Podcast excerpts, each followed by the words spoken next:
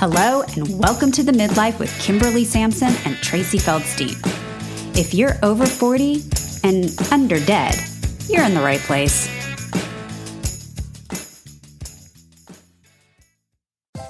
Hey there, I'm Kimberly Sampson, and welcome to the Midlife Podcast, where we discuss tools and strategies to turn your midlife crisis into your midlife transformation.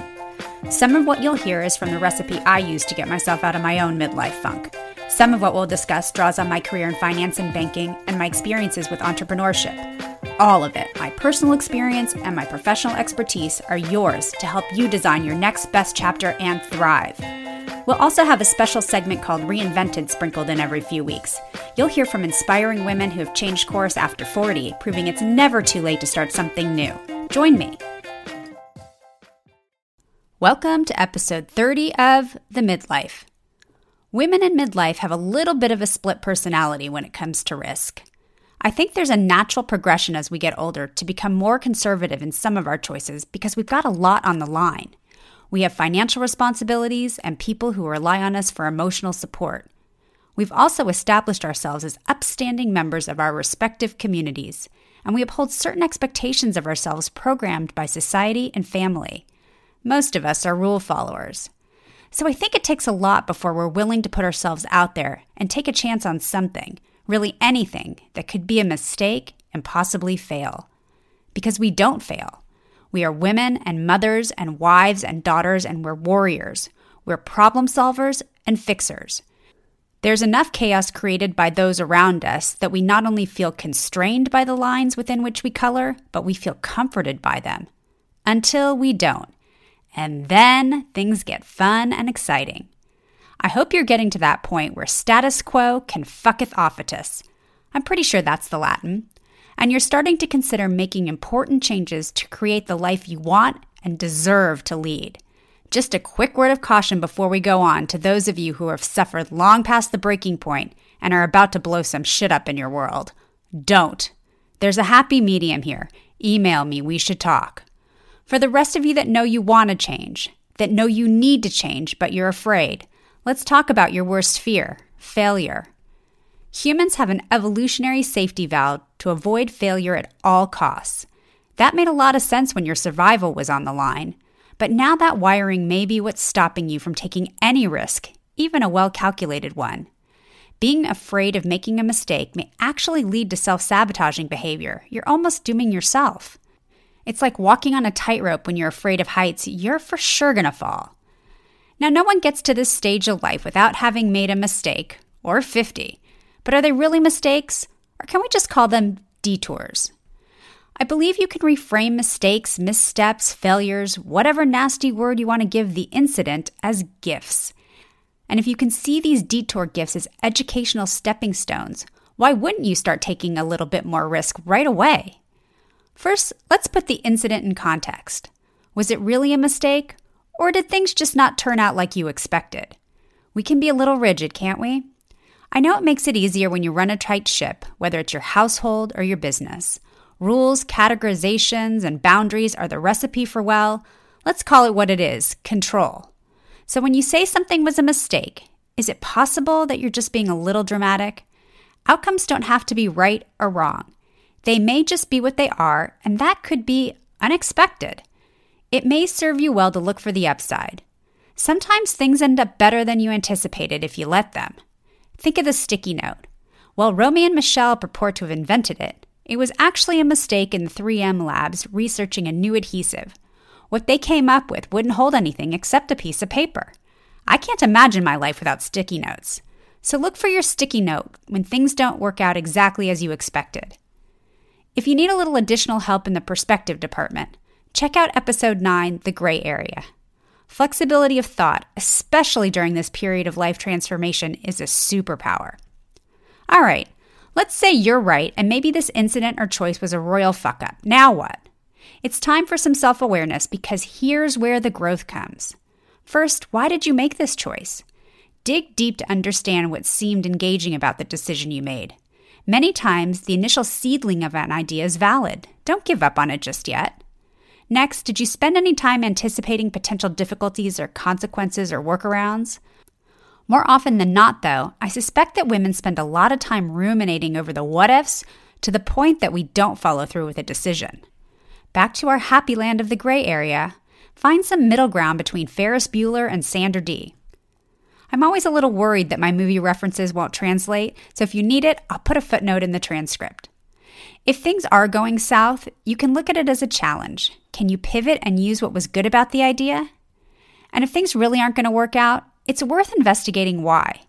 Not only because you could have done differently, but what will you do differently next time?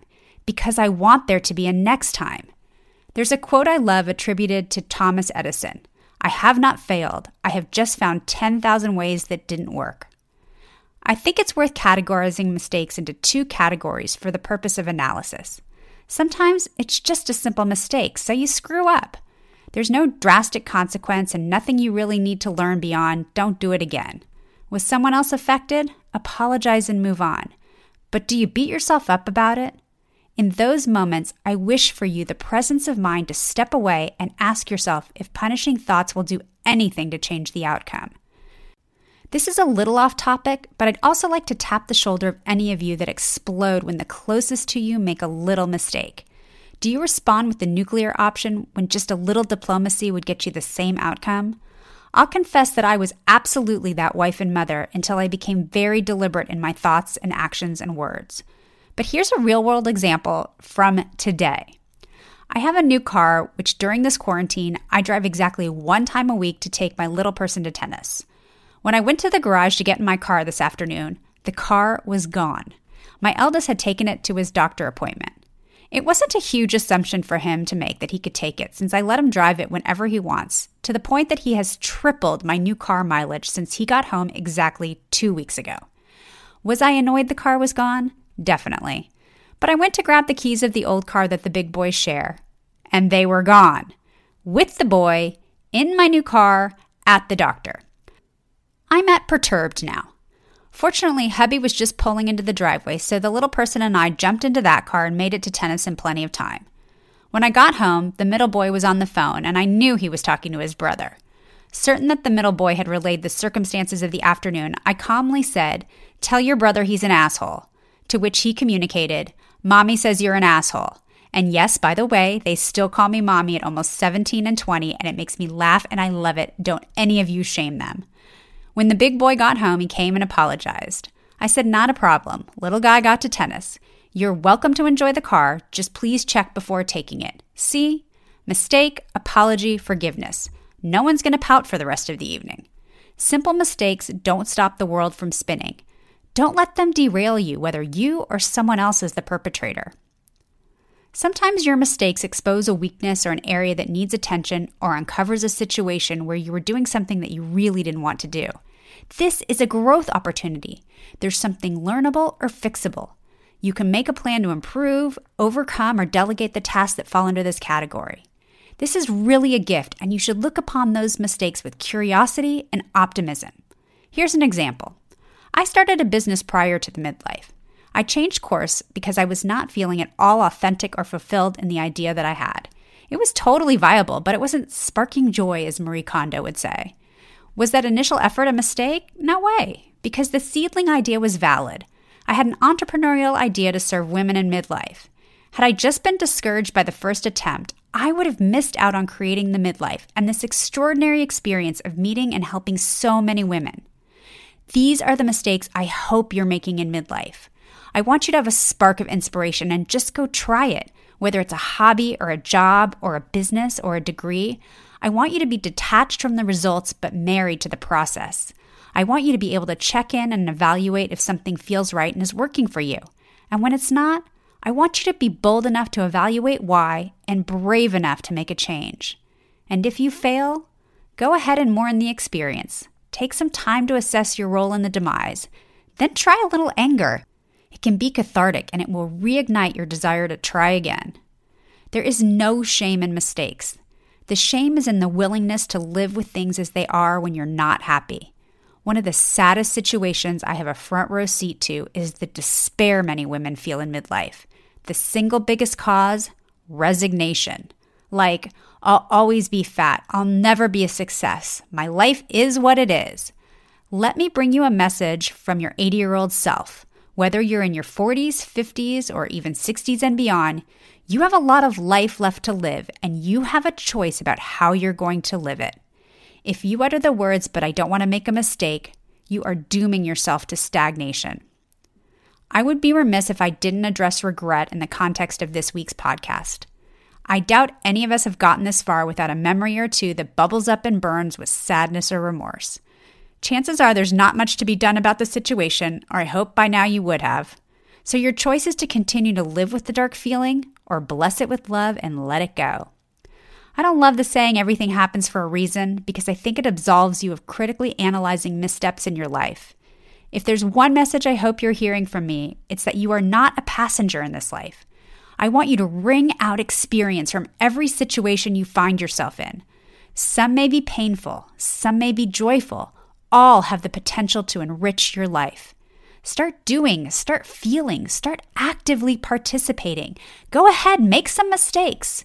Because if you look at the sum of your detours as learning opportunities, shouldn't you be willing to take more risks in midlife? Maybe your follow up to me is, but I don't know what I want to do. Then you, my friend, need to take me up on a free workshop I'm hosting this Friday, December 11th. Join me to take inventory of where you are now, but more excitingly, to give you some direction towards increasing your fulfillment in 2021. This time of year, people start talking about goals and resolutions for the new year. But I say you can't get where you're going if you don't spend a little time evaluating where you are the good, the bad, and the ugly. We're going to use some of my tools from my Midlife Reimagine program, and you'll have the opportunity to get direct advice from me, just like you would in our weekly Midlife Reimagine calls. Most importantly, you'll leave the workshop with actionable steps to improve key areas of your life. It's going to be casual and interactive, my gift to you. If you're on my email list, check your inbox. If you're not, well, that's a mistake, but the fixable kind. You can find a link to sign up for the workshop in the show notes for this episode or in the private Facebook group Muddling Through the Midlife. As always, I love to hear from you. Feel free to email me at kimberly at themidlife.co or DM on Facebook or Instagram. I always answer. And if you have a minute and are enjoying the podcast, please consider sharing it with your friends, rating it, or leaving me a review. I truly appreciate you being here and the incredible support of this podcast I've received. Before I go, I just want to acknowledge that the holidays aren't always joy and happiness for everyone. If that's you, I want to remind you that there is a kind and supportive group of women in midlife congregating in the Facebook group and that you are always welcome. I hope you have a great week and happy Hanukkah if you celebrate.